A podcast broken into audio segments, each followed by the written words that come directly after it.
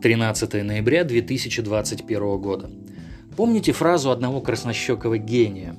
То, что мы не оправдали ваших ожиданий, это ваши проблемы. Так вот, ученые заявили о связи побочных эффектов от вакцинации с негативными ожиданиями. Об этом говорится в исследовании датских ученых, опубликованном в журнале Psychotherapy and Psychosomatics. Исследователи утверждают, что, боясь побочных эффектов, можно спровоцировать организм на появление симптомов, которые им соответствуют. Само исследование представляло собой опрос испытуемых об ожидаемых побочных эффектов после вакцинации и сравнение их слов и эмоций с реальными побочками. Некая профессор из Орхусского университета сказала так. Мы знаем, что количество побочных эффектов зависит от возраста, пола и типа вакцины. Но теперь мы также видим, что ожидания людей по поводу побочных эффектов сами по себе способствуют их возникновению у конкретного человека. Профессор также отмечает, что участники, которые ожидали сложных побочных эффектов, после укола чаще чувствовали себя хуже – Такое поведение может объясняться эффектом ноцебо. В отличие от эффекта плацебо, который демонстрирует, как положительные ожидания от лечения вызывают у организма позитивную реакцию, эффект ноцебо работает наоборот.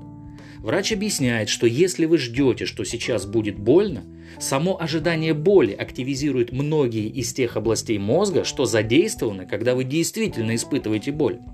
Кстати, еще летом некий доктор биологических наук, член-корреспондент РАН, заявил, что страх перед вакцинацией от коронавируса является психологической ошибкой, от которой необходимо избавляться. Он отметил, что только вакцинация может помочь избавиться от постоянного стресса, связанного со страхом заболеть коронавирусом. А еще до него некая психолог рассказала, почему некоторые люди в России боятся вакцинироваться от коронавируса.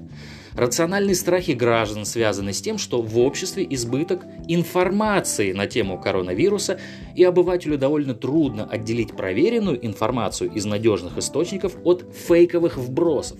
Ну, в общем и целом ясно. Люди ожидают от вакцинации не того, чего следует ожидать очень интересное обоснование недоверия граждан.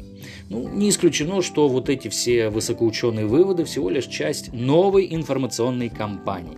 Тут, кстати, некий знаменитый доктор сказал, «У меня только один совет тем, кто боится – включить мозг, не слушать идиотов, антипрививочников, провокаторов и истериков». Неплохо сказано.